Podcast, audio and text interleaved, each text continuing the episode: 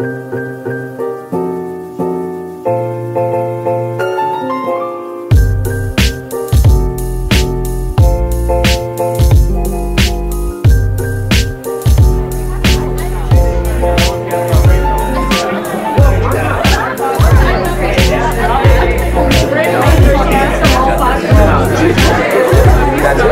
your Bibles to Judges chapter 7. Judges. Judges? Judges. Chapter 7. Does everybody have a study sheet? Anyone need one? Okay, we need one up here. Andrew's got it. The loud, oh, we got another one. We got another one. Anybody else need a, a study sheet? Raise your hand. Anyone need a Bible? Anyone need a Bible? Anyone need a B I B L E? Yes, that's the book for me. I stand alone on the Word of God, the B I B L E Bible. Yeah. Yeah. Anybody else need a Bible? Good? All right. Yes. Pen. Does anybody have a pen? we need two pens. Three pens. Three pens. Four pens. Four pens.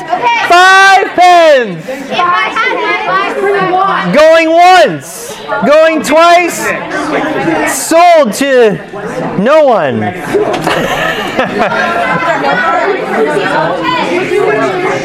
there you go.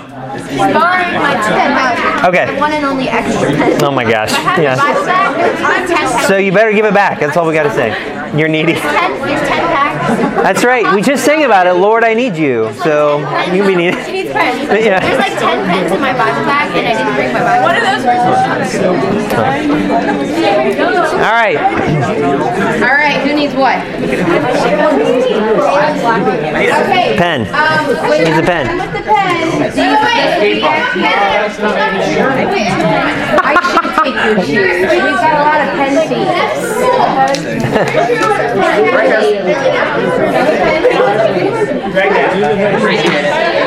Oh my. Do you expect the pen?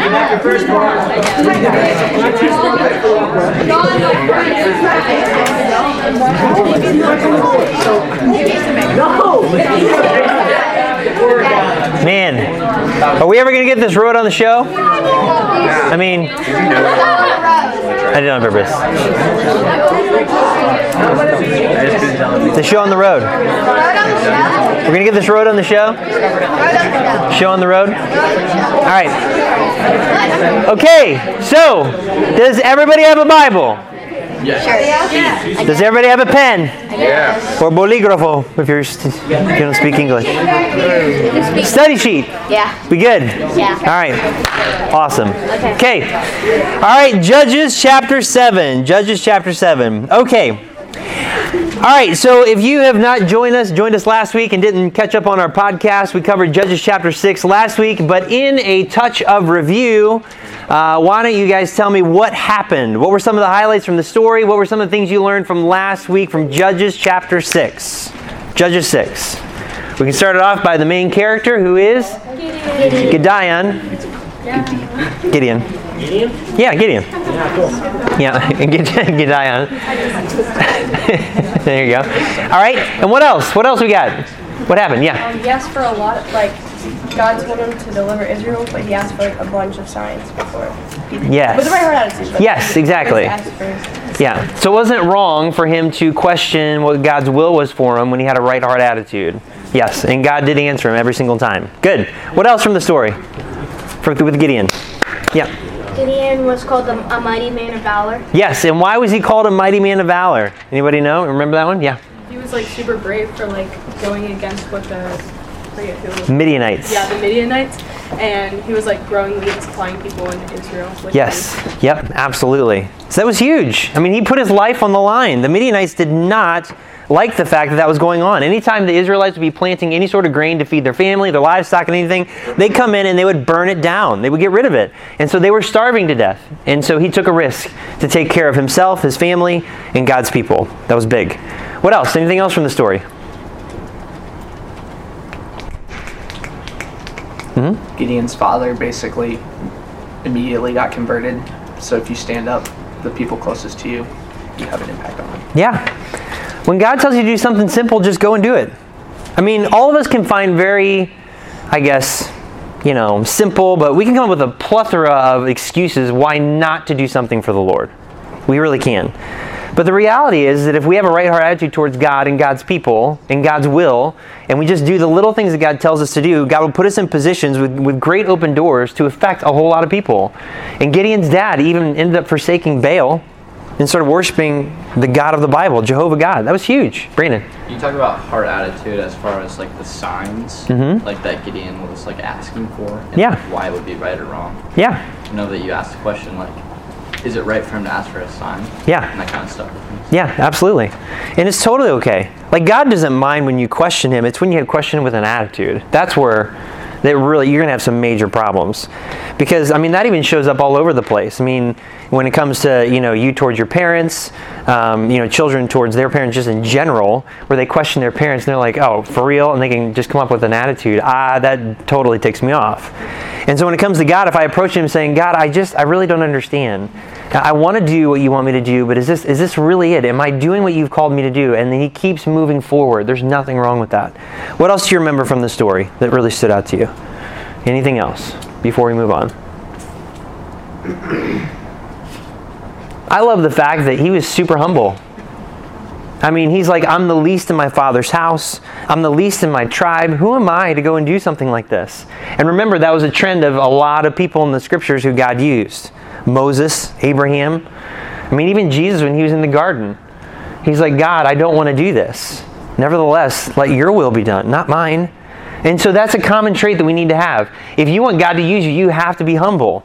And if you're going to be humble, that means you have to be willing to forsake your own way and go God's way, which is not going to be easy. It's not going to be easy. And we're going to talk more about that this week in Judges chapter 7. Okay, so the quick summary at the tail end of chapter 6 God has chosen his mighty man of valor.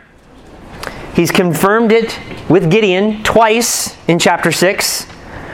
And then Gideon has rallied the people of the Lord to go and to fight. And remember, he rallied them and then he even asked for a confirmation after that. So he still was doubting. So now Gideon is ready to go. God told him to go. He called him.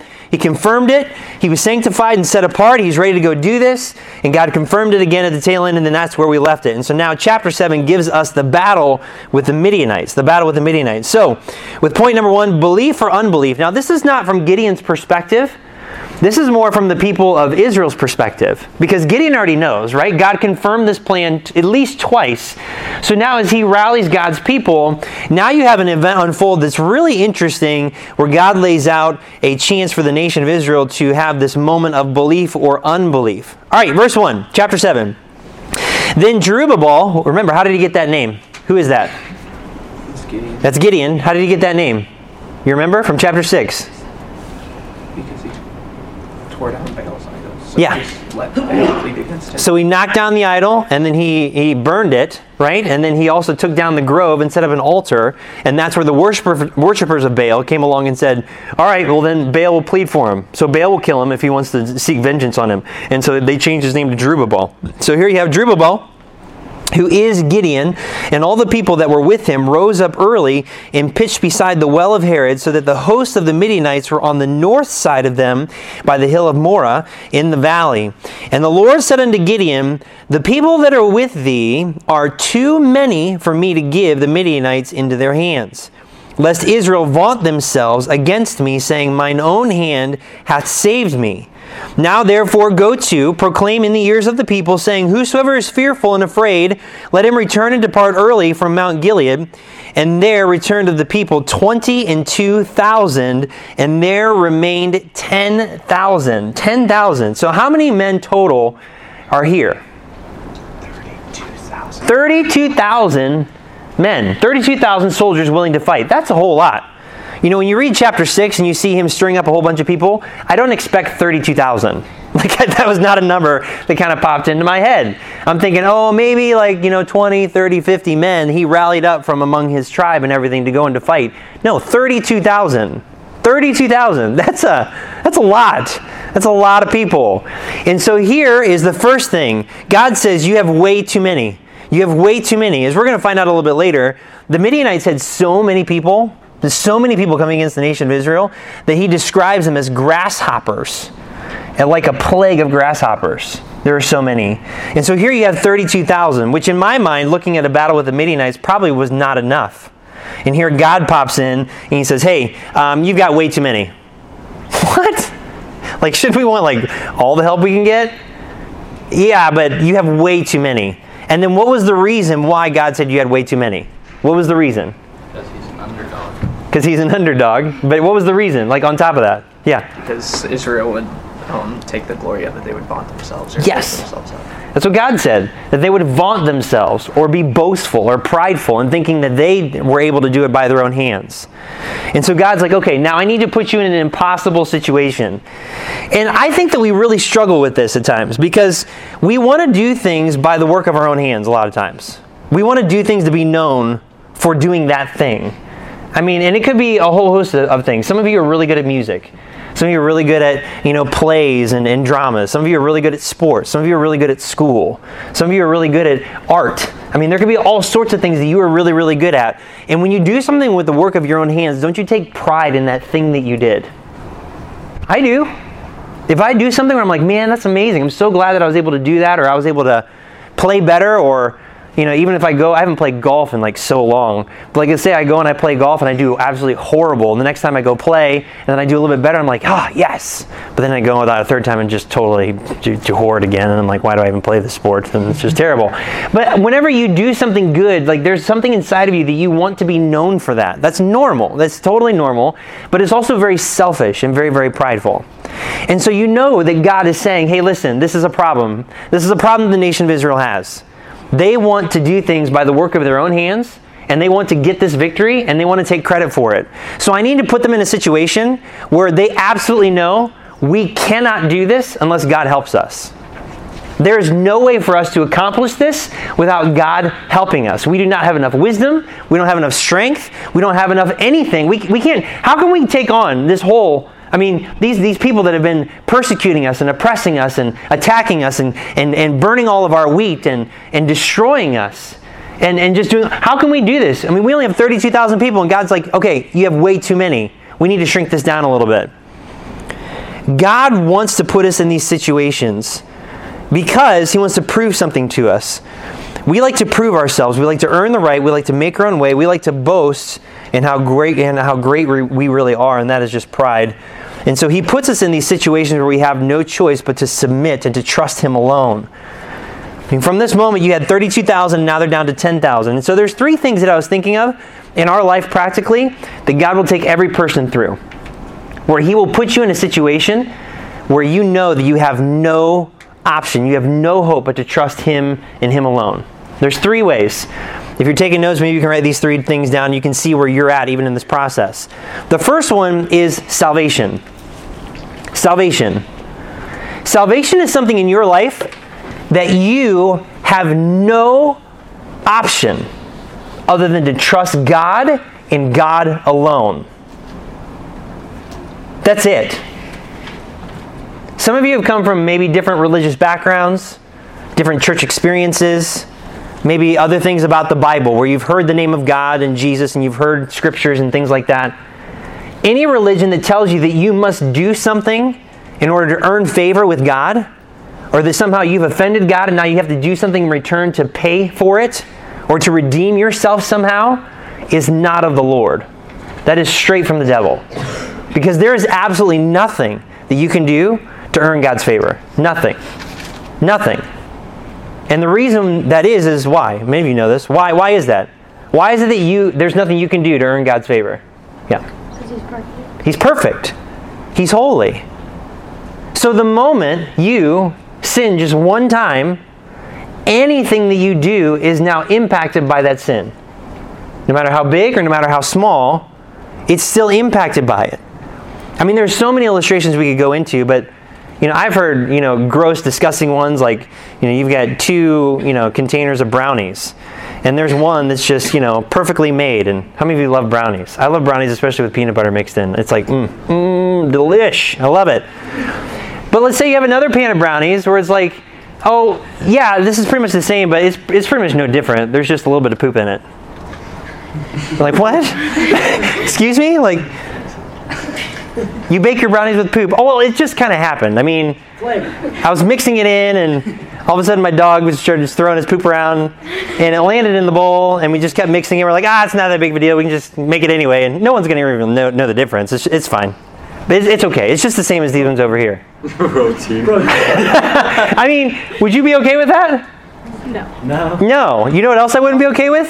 Anything that touched that pan. Like nothing. The knife, the fork, the spatula, nothing. Throw it, burn it all. Burn it all. That's disgusting. Like why would I why would I even do that? And yet there's so many of us that our sin is like that piece of feces. And it just affects everything. It affects everything. And once it's in there, you can't get it out. Once it's in there, there's, there's nothing you can do to get it out. No matter how hard you try, you can't get that away from you. There's a couple passages of scripture that I love to share when talking about this. Isaiah 64 6 says very clearly, But we are all as an unclean thing, and all our righteousnesses are as filthy rags, and we all do fade as a leaf, and our iniquities, like the wind, have taken us away. So, even after you're in this lost state where you're a sinner, you can do these things that you call our righteousnesses. But these things, these righteous acts that you do, are as filthy rags in the sight of God. So even these things that you think that are right, like coming to church or praying or reading your Bible, can have sinful selfishness all involved in them. So if you're trusting in those things to save you, then I'm sorry, it's not going to work. It's not going to work. God does not accept that because you are unholy and he is holy and there's no there's no way out of it. There's no way out of it. I like how it says this in Job 14:4. Who can bring a clean thing out of an unclean? Not one. You can't. It's not possible. There is no way to go back. It's like when you say something that you regret. Can you take those words back after they've come out of your mouth? No, you can't. Once they're spoken, they're spoken. And your sins, once they have been committed, are committed and there's no going back. James 2:10, I love this verse. It says that if you have offended in one point of the law, you are guilty of all of it. All of it. If you've just done one thing that is an offense to God, you are guilty of the whole thing. That's it. That's it. You're done. You are no longer accepted by God. That's it. And so Titus 2 is another go. And go ahead and turn to Titus chapter 2. We'll get to this verse in a minute. I just want you to turn there. Hold your spot if you haven't already with Judges. You can go back there. But Titus 2. And so when it comes to God, your sin affects everything. Everything. And that's why we need a Savior. Someone quote for me Ephesians 2 8 and 9. Who knows it? Ephesians 2 8 and 9. Ben. For by grace are you saved through faith, and not of yourselves, it is the gift of God, not of works, lest any man should boast. Yes, so how are we saved according to that verse? Grace by grace. By grace through faith, and not of what? Not of works, lest any man should boast. See, it's right there. It's the exact same phrasing that God uses with the Israelites before they go and face the Midianites. The gift of salvation is by grace through faith. It has nothing to do with your works. It's really coming to that place where you know that you need a Savior and you know you need someone to die for you, and that was Jesus. And until you come to that place, you have no hope. And so that's the first place that you come to. As, a, as someone who comes to grips with reality, with the reality of, of truth, when it comes to your salvation, there is nothing that you can do, and there's nothing you can hope in except for God and God alone. And His promise to save you. That's why I love Romans 10:13. Who knows that one? Go ahead. For whosoever shall call upon the name of the Lord shall be saved. For whosoever shall call upon the name of the Lord shall be saved. Whosoever. That means anybody can do it. But if you're going to call upon the Lord for salvation, that means you need to recognize, hey, I'm a sinner. And there's nothing I can do. And that's why Jesus had to die for me. And I'm trusting in that and that alone. So that's the first place that people need to come to. And God does that with everyone. Now, after salvation, now you have sanctification. We're going to get to the Titus 2 one in a minute. So, after you've been saved, now comes sanctification. Do you realize that you really can't sanctify yourself properly? We can try to set apart. First of all, what does that mean? What does sanctification mean? Hey, you're picking up on something. Set apart from what to what? From the world and the ways of this world unto God and His will and His ways. And that is not something that you can do on your own. You can't. You can't. There's something very important that you need, and that is the Lord. Colossians 2, 6, and 7, junior hires. Who has that one memorized? Out of the junior high. Anybody? Come on. Colossians 2, 6, and 7. Anybody? Oh, I see smiles, which means I kind of know, but I don't want to raise my hand and volunteer. Anybody? Colossians 2, 6, and 7. Come on, give me a junior high. Go ahead. As ye have received, ye therefore wait. As ye have received, As you have therefore received. yeah. As ye have therefore received Christ Jesus the Lord, so walk ye in Him, rooted and built up in Him, established in the faith as ye have been taught, abounding therein with thanksgiving. Awesome job. Good job. So, as ye have therefore received Christ Jesus the Lord, salvation, knowing there's nothing that you can do, there's absolutely nothing you can do to earn God's favor, that it's Him and Him alone. So walk ye in Him. It's the same thing. It's the same thing. The moment that you wake up in the morning, you're like, oh yeah, this Christian life, I got this. This is fine. I got it. I got it. Done. I'm going to write a book about it. Oh, wait, there is a book. I'm writing a commentary on that book. You know what I mean? Like, no, like that's not how this works. In the same heart attitude, in the same spirit that you needed Jesus Christ to save you, in the same way you need Him on a daily basis in order to be set apart from this world unto God in His ways. Because here's the reality we don't want to be set apart from this world. In our flesh, we want to be a part of this world. This world is appealing. Sin is fun. It is. And anyone that says it isn't is a liar. now, the consequences of sin is not fun. It is not fun at all. And it's going to take some serious spiritual strength that comes from the Lord and His Word and His Spirit in order to be set apart from the ways of this world unto God and His ways. That is not natural for us. So you have to have the same hard attitude God, I can't do this. When was the last time you prayed to God and said, God, I want to sin. I want to do whatever. I want to do this. Can you please help my heart? Because I know that this dishonors you and I don't I don't want to do this because I don't want to displease you, but like in my flesh, I, I want to do this and I'm struggling. That's called having a real relationship with the Lord. And we all struggle with those things, if you're honest. And this is why the Bible says very clearly, Titus, go to Titus 2. You got that passage I made you turn to. Titus 2, 11 through 15. It says, For the grace of God that bringeth salvation hath appeared unto all men, teaching us that, denying ungodliness and worldly lust, we should live soberly, righteously, and godly in this present world. And here's why looking for that blessed hope and the glorious appearing of the great God and our Savior Jesus Christ, who gave himself for us that he might redeem us from all iniquity and purify unto himself a peculiar people zealous of good works. I love this passage. This is such a good passage if I'm thinking rightly, I can deny ungodliness and I can deny worldly lust that my flesh desires because I am looking for my Savior and I am remembering that He gave up His life for me so I can gladly give up my life for Him. That's what this verse teaches, these verses teach. And so salvation is one of the first places you have to come to. Am I going to believe God? Am I going to do what He's told me to do, or there's nothing I can do in order to earn salvation, or not? If I am saved, am I going to be sanctified and set apart?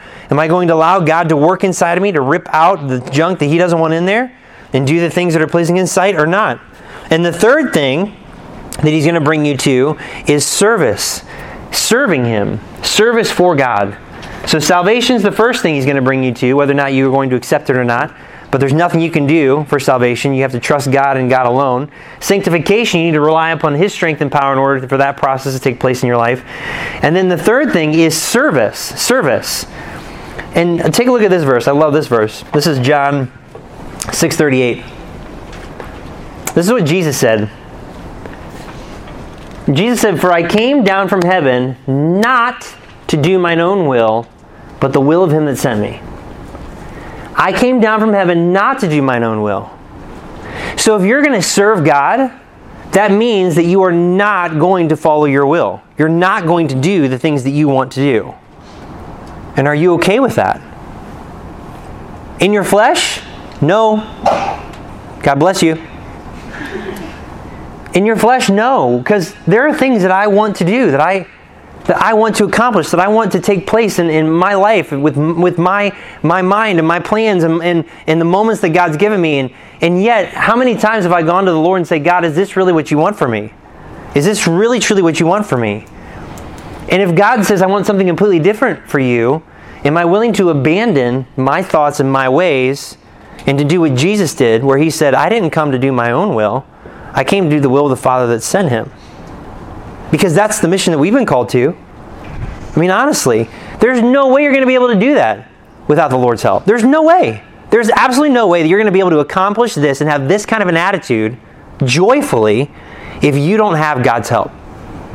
So God will bring every person to those three places in their life salvation first, being set apart, and service. And so here you have the Israelites back in Judges 7. Go ahead and turn there. Go back to Judges. Judges 7. And so here you have the Israelites now faced with this exact same situation. In Judges 7. So there are 32,000, 22,000 leave, and only 10,000 remain. And he says, Whoever is fearful and afraid, let him return and depart early. And so they were afraid, and only 10,000 remained.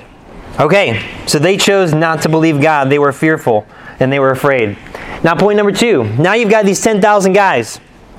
10,000 guys. And now we got verses 4 through 8. Give me a reader to do 4, 5, and 6, and someone to do 7 and 8. Who wants to read 4, 5, and 6? Okay, Ben, you got 4, 5, and 6. Who's got 7 and 8? Okay. And the Lord said unto Gideon, The people are yet too many. Bring them down unto the water, and I will try them for thee there. And it shall be that of whom I say unto thee, This shall go with thee, the same shall go with thee. And of whomsoever I say unto thee, This shall not go with thee, the same shall not go. So he brought down the people into the water, and the Lord said unto Gideon, Every one that lappeth of the water with his tongue, as a dog lappeth, him shalt thou set by himself. Likewise, every one that boweth down upon his knees to drink. And the number of them that laughed, putting their hand to their mouth, were three thousand. 300. The people bowed down upon their knees to drink. And the Lord said unto Gideon, But by the three hundred men that lapped will will I save you, and deliver the Midianites unto thine hand. And let all the other people go every man unto his place. So the people took vic- victuals in their hand and and their trumpets, and he sent all them all the rest of Israel every man unto his tent, and re- retained those three hundred men. And the host of the Mid- Midian was breatheth him in the bow. Okay, so now you go 10,000 to what number? 300. And this is not like the 300 that you're thinking for some of you. No, this is God's 300. 300 men. Okay, what number do we start off with? 32,000. Uh, uh, They were going against the, the entire host of the Midianites. And now we're down to 300. You know what the percentage that is?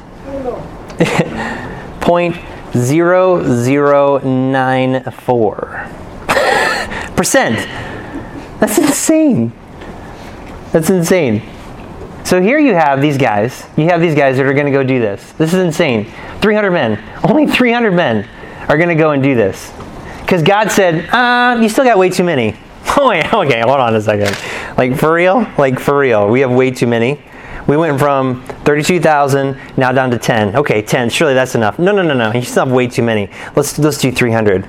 My goodness. What? What in the world is God doing? Okay, so as I was working through this and I was thinking about this, okay? Just when you think that you've learned what God is trying to teach you, He likes to take things a step further. Just when you're like, okay, God, I got it. He's like, no, no, you, don't. You really, you think you got it, but you really don't. You're still trusting in your your own strength and your own power. So I'm going to put you in an incredibly pos- impossible situation where there's absolutely no way out except for me to save you. That's it. That's it. It, it reminded me of a couple different verses. One was James. Go over to James. Hold your spot here and go to James. James chapter 1. James 1.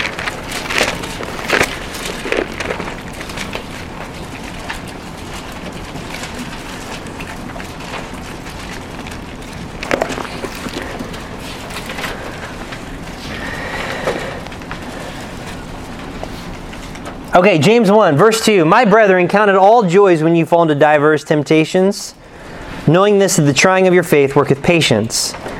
But let patience have her perfect work, that ye may be perfect and entire, wanting nothing. Okay, first of all, verse 2 Count it all joy when you fall into diverse temptations. How many of you have that one nailed down? Oh, I love it when things are just so hard. and I'm in this moment where I'm just so mad at God. It's like my favorite. I mean, none of us. None of us do. I mean, this is one of those things. We hate when things go wrong. We don't like it when we're suffering persecution, when things are not going the way that we plan. We're frustrated. We're irritated. Things aren't going right. We're like, why, God? What in the world are you doing, God? What are you doing? And why are you doing it this way? I don't understand. But here he says you need to count it all joy. And here's why knowing this, that the trying of your faith worketh patience. How many of you love patience? And I'm not talking like medical people. Patience. Pa- patience. Patience. How many of you have like, God, I really stink at being patient, so I need you to teach me how to be patient? we stink at being patient. I don't know if I mean if you're an American, I think it's just something inside of you. We don't like to be patient. We don't like to wait for anything, especially in a culture where we literally don't have to wait for anything. Like we get irritated because we have to order something on Amazon and it takes a day to get to your house. So some of you, it irritates you so much, you go to Walmart first, but you're irritated you even have to drive there. right? I mean, seriously, we're in the drive through and they're making your lunch or your dinner at Taco Bell. And you're like, oh, what is taking so long? This should have been done two minutes ago. And you're in line for five minutes. You know what I mean? We are not patient people. And so God says, listen, you need to count it all joy because the trying of your faith worketh patience. And patience is something very important because patience, you need to let it have its perfect work that ye may be perfect and entire, wanting nothing. See, if you never have to wait for anything, if you never have to wait on the Lord for anything, then you can never be perfected. You can't. It goes directly against your flesh. And that's exactly what you need. Sometimes the things that we don't want are the things that we actually do need to exist in our life. Otherwise, how can God work the junk out of us? We like to be comfortable, so God wants to put you in uncomfortable situations. We like to be lazy, and so we don't want to work hard for the Lord. I mean, even the, mo- the, the things that are going to unfold in our church over the next couple months with us starting a new church. Do I like it? No. No, for many reasons. And it's going to be a lot of hard work. And hard work is, well, I mean, hard work. you know? It's tough and it's going to be difficult. And there's going to be people that we've been a part of their lives and, the, and theirs with ours for years. And we're not going to see each other as much anymore. And it's going to be difficult. It's going to be hard. But how in the world are we going to accomplish what God wants us to accomplish if we don't multiply? And so there are things like that in your life where God will put you in things in situations that are extremely difficult, stretching, because that's the only way you can really learn how to yield and submit to him. And that's what's going on with the nation of Israel. And so there's a difference in between people that hear, and I know I mentioned this last week, but it's worth mentioning again. There's a difference between people that hear and that actually do. A lot of you hear what God wants you to do, but only a few actually do what God wants them to do. And the same true in my life too. I have to constantly examine this in my own life. Look at verse 22 of this same chapter, James 1. But be ye, what's the word? Doers of the word, and not hearers only, deceiving your own selves. If you're willing to hear what God has to say, but you never let it do anything in you, you are deceiving yourself by thinking that you're okay when you're not. By thinking that you're spiritual when you're really not. You need to be doing what God has told you to do. You must. You've got to do that. And so this is where God's bringing them because He's already set them apart or sanctified them in, in, in one way because now you have the 22,000 that are gone. But now He takes His 10,000 and He sanctifies them even more and really consecrates them unto this job that He wants them to accomplish. And now it is absolutely impossible, absolutely impossible that God's going to be able to do this with them if it wasn't for the Lord alone. And it just made me think of another couple verses I want to share with you on the screen. So, I like this one. Ecclesiastes 5:1. Keep thy foot when thou goest to the house of God, and be more ready to hear than to give the sacrifice of fools, for they consider not that they do evil. What does that mean? Think about that one. What does that mean?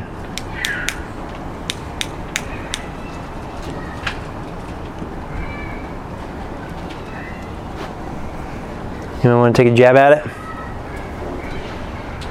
That makes you think a little bit.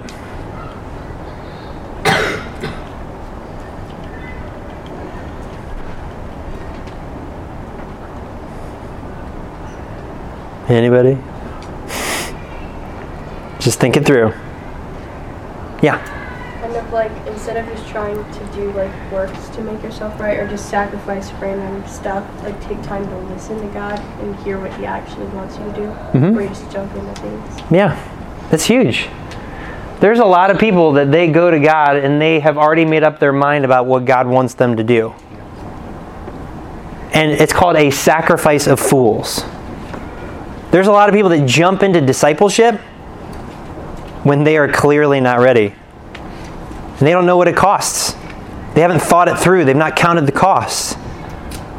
There are people that, that want to do things for the Lord, and they've got a good heart attitude about it, but they've never really sat down to consider what God actually has to say. So when you approach God, be ready to hear, than to just go and do whatever's on your mind because they don't consider that you're doing evil. Because even in the things that you do that are have a appearance of good, I, I, I, I I know I've mentioned this before, but do you realize that you can pray and sin while you're praying? Do you know that you can read your Bible and be sinning while reading your Bible? That's totally possible. It's not just, oh, well, I opened up my Bible, so everything is good between me and God. No. What's your motive behind it? Like, why are you doing this? Are you doing this just because you know that this is what you're supposed to do and this makes you look good? It's going to make yourself feel better about yourself? It's like maybe there's a sin that you struggle with. This has happened in my life. There's a sin that you struggle with, and then you give in to the temptation of that sin, and then you run to God in prayer and open up His Word because you want to make yourself feel better that you just sinned in, before God. What? Okay, now you're treating God like He's some sort of a genie. That's not how this, this works here. No, we're not supposed to do that. Now, if you're coming to God because you genuinely are broken, that's a whole different ballgame. But if you're going there for selfish motives, because there's something inside of you that you just are embarrassed about and that you don't really want to get right with, but you just want to make yourself feel better about your sin rather than dealing with it, now you've got some huge problems. And some of you don't even know what I'm talking about right now, and there's other issues that you need to deal with. But that's an example of this. Come ready to hear than to give the sacrifice of fools. I like that one. Take a look at this one. Luke 8 21. And he answered and said unto them, My mother and my brethren are these which hear the word of God and do it. So Jesus said this because some of the followers were outside of the house and said, Hey, your mom and your brethren are here to see you. And Jesus is like, Okay. So he answered and he says, My mother and my brethren are these which hear the word of God and do it. And this is an interesting response. But what it shows me here is that God cares more that you hear Him and do what He says than the fact that somehow you are connected with Him. That's important to God. John, 7, John 13, 17. If ye know these things, happy are ye if you do them. If you know what to do, your life will be a lot more happy if you actually do it. If you don't, then you're going to struggle. You're going to struggle with your attitude. You're going to struggle with a lot of different things in your life. Those are just a few verses that I, I thought were really, really good. Now, here's another question for you, back to Judges. So, God separated the men that lapped from those that bowed down in the water. Why was that? So, you have some guys that are doing this, okay? So, let's pretend like, um, you know, the water's down here. So, you got the guys that bend down like this, and they're down in the water and they're drinking it straight from their face. And you have other guys that are doing this. They get down on one knee and they take up their hand and then they drink it like this and they lap like a dog and they're drinking the water. Now, why would God choose the 300 men that did this versus the other guys that did this? The guys their hand or they can see everything and know what's going on. Yeah, they're vigilant. They're seeing everything that's going on. They were very watchful. They were very careful. So while they were fighting, they were paying attention to what was going on. So while they were bowing down like this, they could see the enemy coming. They'd be able to see what's going on. The other guys that were bowing all the way down, they can't see anything. All they were concerned about is themselves and satisfying themselves. It's really interesting. So he chose 300 men. They were vigilant. They were watchful. They were on guard. I thought that was kind of cool. So now you have these 300 guys. These 300 guys. Now we got verse 9. 9 to verse 15. The final confirmation. Now, Gideon wants one more confirmation. This one's kind of cool. All right, so verse 9. I'm going to bust through these verses real quick. And it came to pass the same night, so God didn't waste any time, the same night that the Lord said unto him, Arise, get thee down unto the host, for I have delivered it un- into thine hand. But if thou fear to go down, go thou with Phurah, thy servant, down to the host. And thou shalt hear what they, sh- what they say, and afterwards shall thine hands be strengthened to go down unto the host. Then went he down with, Phur- with Phurah, his servant, unto the outside of the armed men that were in the host. And the Midianites and the Amalekites and all the children of the east lay along the valley like grasshoppers for multitude. And their camels were without number, as the sand by the seaside for multitude. And when Gideon was come, behold, there was a man that told a dream unto his fellow, and said, Behold, I dreamed a dream. And lo, a cake of barley bread tumbled into the hosts of Midian, and came unto a tent, and smote it that it fell, and overturned it the tent lay along. And his fellow answered and said, This is nothing else save the sword of Gideon, the son of Joash, a man of Israel, for into his hand hath God delivered Midian and all the hosts. And it was so when Gideon heard the telling of the dream and the interpretation thereof, that he worshipped and returned into the host of Israel and said, Arise, for the Lord hath delivered into your hand the host of Midian. This is just really interesting. So, how many times has Gideon has this calling confirmed?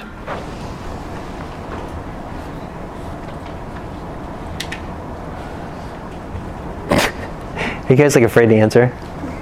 How many times has Gideon has his calling confirmed so far? Okay, at least how many? Three. Twice. At least twice. Okay? So you had the one where he had the, the offering to the angel, and he burnt that up. And then you had the fleece, and I put the fleece out twice, but I really count that as one. So he had the fleece thing, okay? So the twice he had his word confirmed. And so here, he gives him the whole plan. He whittles everything down. He's got his men. He's ready to go. And then God's like, ah. Okay, if you're afraid, go down. I've given it to you. But if you're afraid, go ahead and take your servant with you, and I want you to hear what they're saying in their tents. I love that about God. You know, it's okay to be afraid. It's okay to be afraid. When it comes to obeying God, it's completely okay to be afraid. And God knows that you're going to be afraid. The issue is are you going to let your fear overtake your ability to obey? Or are you going to obey regardless of your fear? Because you know it's what God wants you to do. And what I love about this too is that Phurah here, this guy, what a weird name too, by the way, he's a great picture of the Spirit of God. Because this guy was with him as one of the commanding officers to help him strategize all the stuff that was going on. And here he says, Hey, take your servant down with you.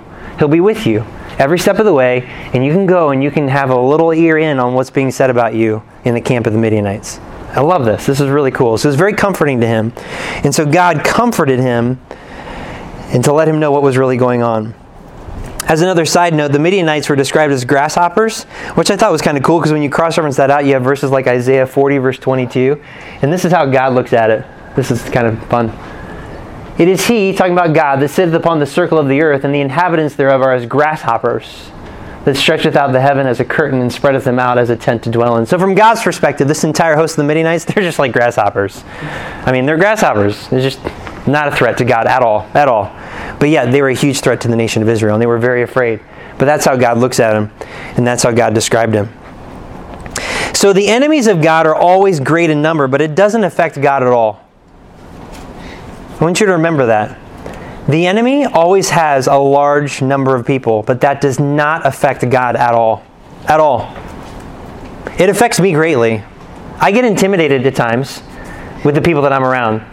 If I'm outnumbered, which by the way, as born again, Bible believing Christians, we are always outnumbered, it can be a very fearful thing to take a stand for the Lord. And when it comes to the enemies of God, they are always greater in number than you. Always but it does not affect God at all. At all. In fact, here's what he says about him. Proverbs 11:21. Though hand join in hand, the wicked shall not be unpunished, but the seed of the righteous shall be delivered. Proverbs 16:5. Everyone that is proud in heart and is an abomination to the Lord, though hand join in hand, he shall not be unpunished. It doesn't matter if all the people of the earth unite together as an affront to God, God will still win. Just read the Bible. You'll see it all over the place. This is exactly what happens to the enemies of God. So God gets Gideon at the right place at the right time to comfort his heart about this plan the Lord wants to unfold for his life and for God's people. And now there's absolutely nothing in the way from enacting God's plan. Which, by the way, how in the world, did you think about this? How in the world did one of the guys of the Midianites know anything about Gideon? Did you notice that? You had one guy that said, Hey, I dreamed this weird dream. This like cake of bread rolled into a tent, and then it hit the tent, and then it fell over. Oh, that means that Gideon, the whole, all of Israel, Gideon's going to come in, and he's going to wipe us out. Where did that even come from? You know what I mean? I was reading that and I'm like, whoa, hold up. like, how did Gideon's name get started thrown around among the Midianites that he was some sort of a threat? They were clearly larger in number. They had more people. They were coming against the nation of Israel. What in the world would have transpired? They were even talking about Midian. I have no idea. I don't even. I don't, I don't know how to answer that question. Like I, I just don't. I don't know how that happened. Maybe it was the fact that he burned down this this altar of Baal, and then t- took down the field and built an altar unto God. And the Midianites heard about that, and then Baal didn't do anything. I don't know. Maybe that was it. I have no idea. Maybe an angel showed up among the camp of the Midianites and started talking smack and, tell, and telling them about Gideon. I have no idea. But all I know is they're talking about Gideon. And so this tells you something. God is always working. God is always working among the enemies. They're, he's always stirring inside of their hearts. He's always doing something. He's doing something because if you take a step of obedience like Gideon, then God's going to give you this thing, whatever it is, this victory, whether it's a friend who you're like, oh my gosh, they'll never get saved. Well, how do you know whether or not they're going to get saved or not? Like, how do you know? You have no idea what God's doing in the heart of somebody and through the circumstances they're going through.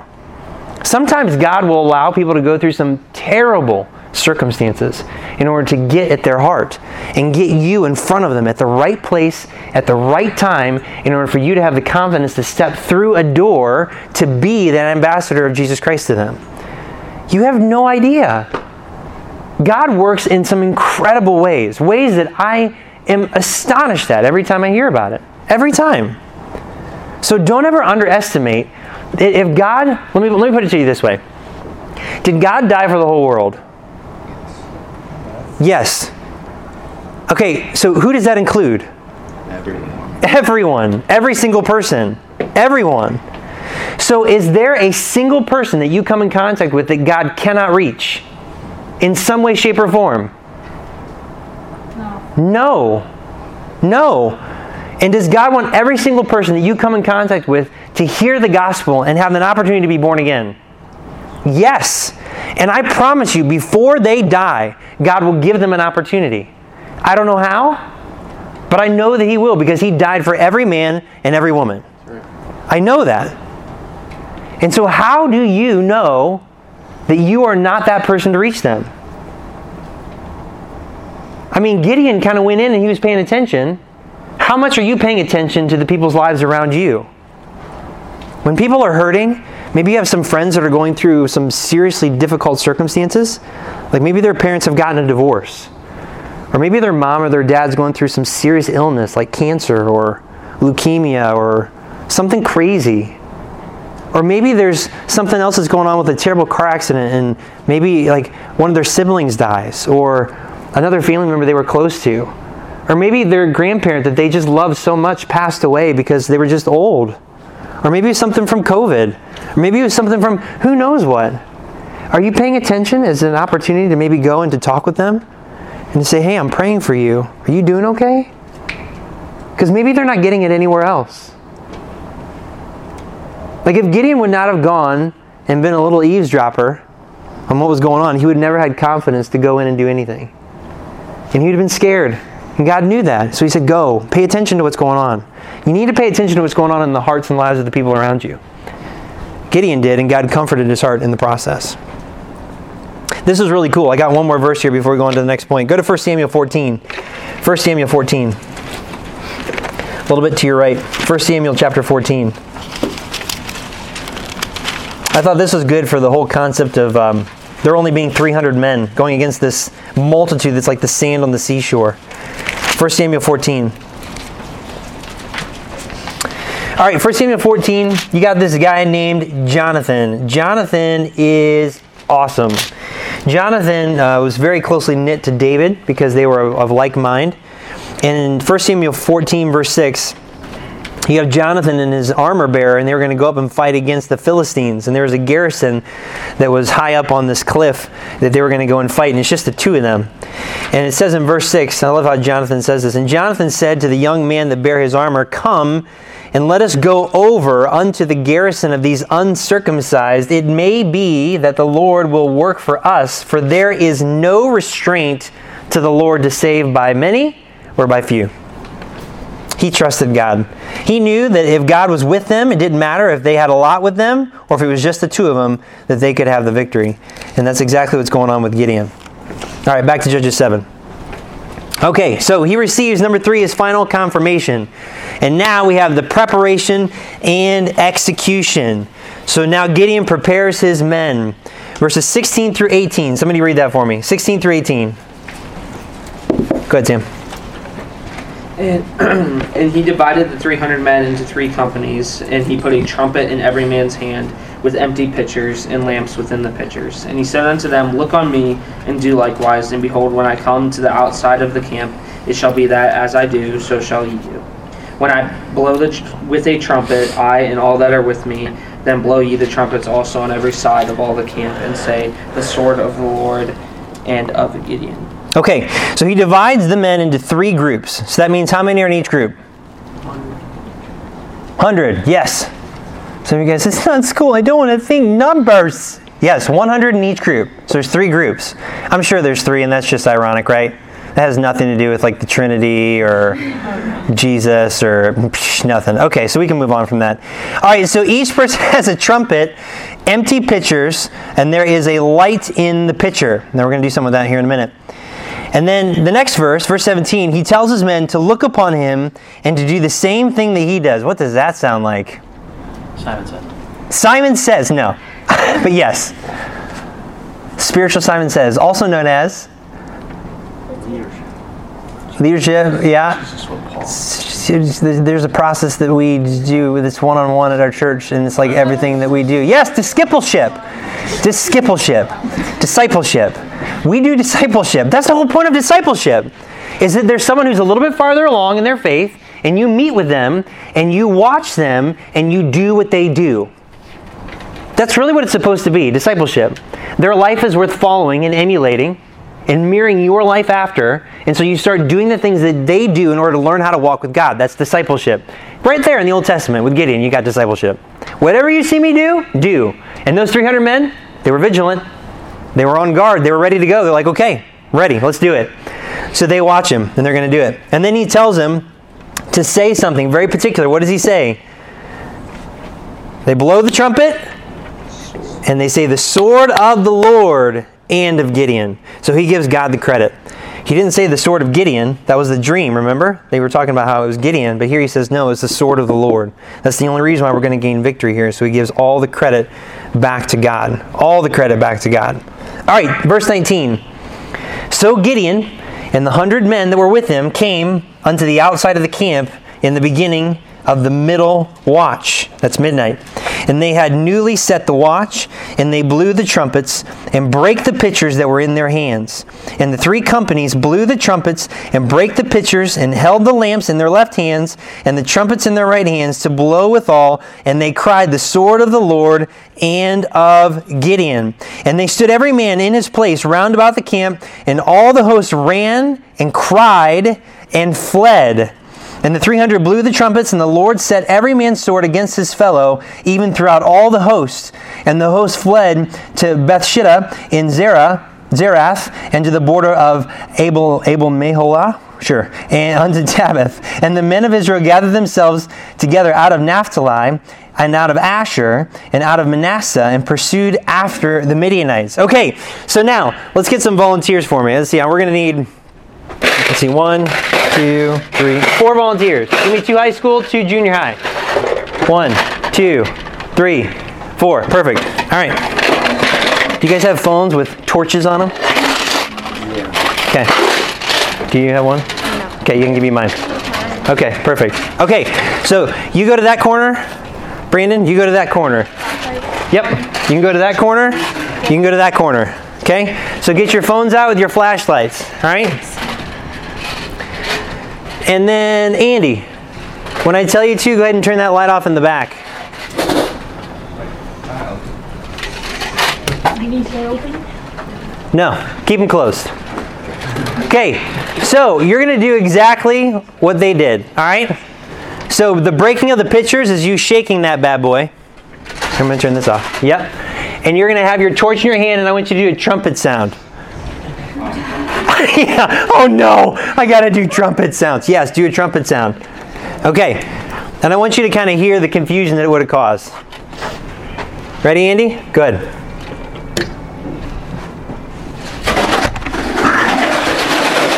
Where's the trumpet?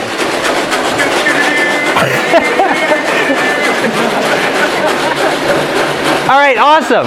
Okay, and now imagine, imagine you guys were all dead asleep and you heard that.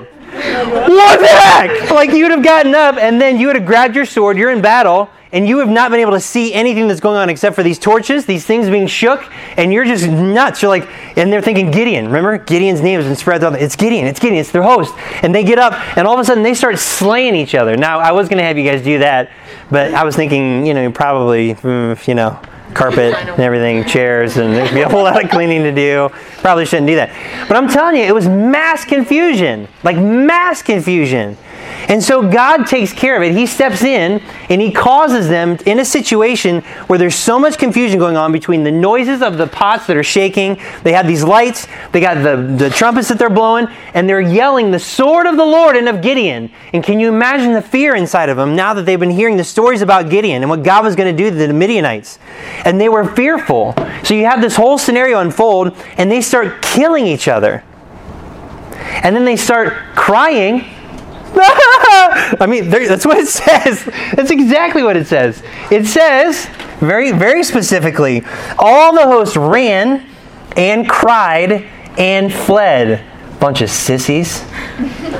I mean, this is what's happening. So much confusion that they're fleeing, they're running, they're crying, they're killing each other. And so now Gideon's like, this is it. And so then he gathers all the men, the 300, and they go after him. And they start taking out their enemies. All right, you guys can have a seat. Thank you. Good job. You were great. You guys would have slaughtered many of the Midianites. That was amazing. Why don't we clap for them just because we can?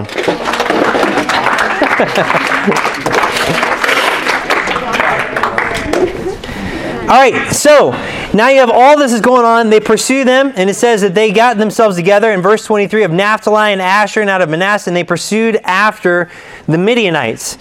And so every person was in their place. And I love how God did this. So all these guys were in their place. They held their ground. It says that in verse 21. They stood every man in his place round about the camp, and all the hosts ran, cried, and fled. Every man did their part. Every man did their part. Every single person did exactly what they were told. They did it together in unison, and God was able to do something amazing. that is such a great spiritual truth for you guys. If every single one of you are doing exactly what God wants you to do, and you stand your ground and you do it together, unified, God can do something seriously amazing. And the enemy will flee and they will cry. And everything the enemy plans against you will completely fall to pieces. And it doesn't matter how many of you there are or how few of you there are. And so after that unfolds, you got verse 24 and verse 25. And Gideon sent messengers throughout all Mount Ephraim, saying, Come down against the Midianites and take before them the waters unto Bethbarah and Jordan. Then all the men of Ephraim gathered themselves together and took the waters unto Bethbarah and Jordan. And they took two princes of the Midianites, Oreb and Zeb, and they slew Oreb upon the rock Oreb, and Zeb they slew at the winepress of Zeb, and pursued Midian, and brought the heads of Oreb and Zeb to Gideon on the other side Jordan. So not only did Gideon take those 300 men, but then he gathered everybody else. Gideon invited the rest of Israel to join in on the battle. And when I was thinking about this, you know, I thought, yeah, at the very beginning, how many did we have at the beginning? 32,000 and then you had 10, and then you had 300. And there are probably more out of the 32,000 that decided to stay home. And Gideon could have just been mad at them. You guys were fearful, you were afraid, and you went when we needed you. Where were you? But he didn't have a bad attitude towards them.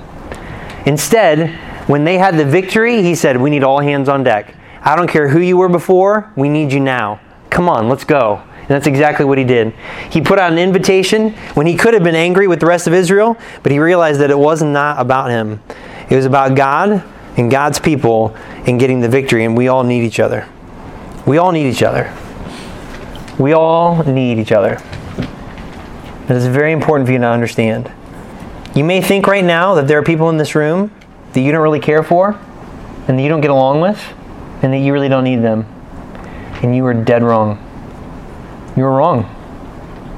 God puts the body together, and every single person is needed.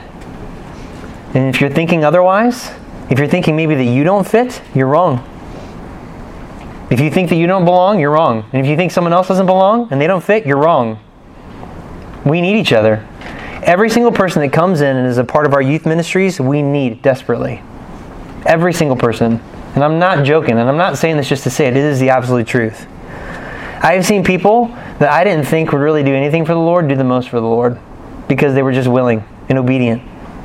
When people that seemed like they had it all together were just prideful and arrogant, and God couldn't do anything with them. We all need each other. And especially with the stuff that's going on right now in our church, we all need each other. There's not a single person that we do not need. Okay, laying this out at the end, conforming ourselves to the Word of God. You know, there's a few questions that kind of come to my mind, but I want you to write down the things that really stood out to you in this lesson. Um, here's a couple that, that I had that I was thinking through that really convicted me. Uh, before you can lead, you must follow. And that was true of the Israelites and of Gideon. And so, how closely are you following the Lord? I think another one that I was thinking about too, and you can write down your own, you can kind of ignore me if you want. Um, would you have made the cut to fight for the Lord and for his people? Would you have made the cut? Would you have been among the 32,000? Would you have been among the 22 that went home, fearful and afraid? Would you have been among the uh, the remaining? Would that be 6,700 or whatever? No. 97. Yeah, 9,700 that decided to drink with their faces into the river. Would you have been able to make the cut? Or how willing are you to forsake your ways and to be a true disciple of Jesus Christ? Which means it's not about what you want, it's not about what you think, it's about doing what God wants you to do, period. You need to be willing to forsake your ways, to trust in the Lord with all thine heart, and lean not into thine own understanding. And in all thy ways acknowledge him, and he shall direct thy paths. And really, thinking about Gideon overall, what is the condition of your courage for the Lord among the majority?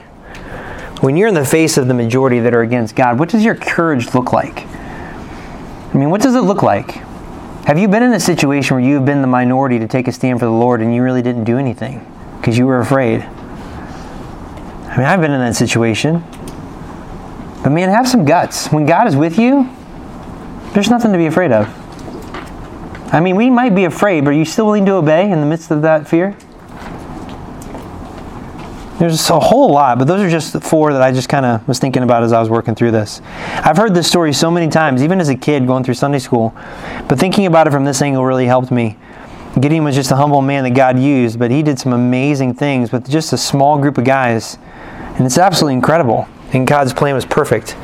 But he may have thought, man, this is insane. So, God, you want me to take like a pitcher with a lamp and a trumpet? And that's what we're going to do? Yeah. Okay. but yet he did it. And it worked. you mean God knew what he was doing all along? How about that? Yeah, he does. He knows exactly what he's doing. So don't ever treat God like he doesn't know what he's doing. He knows exactly what he's doing. It's, it's really about you and me, whether our hearts are right or not. All right, let's get someone to pray, and we'll be done. Who'd like to pray? Close this out. Go ahead. Dearly Father, so uh, thank you for this day. Thank you that we all could be here at this church tonight, and I just thank you that we could uh, hear Stephen's lesson about Gideon that we can really take this in and apply it to our lives. And I know I will. And I just uh, thank you that I was uh, have the opportunity to just like film this and just really get to know what to do with it with uh, this uh, opportunity I can have with the youth group. And I thank thank you for um, Thanksgiving and all the, and what the pilgrims did this the, the past. And we really just need to give thanks to each other and be thankful for our blessings in uh, Jesus' name, pray. Amen. Amen.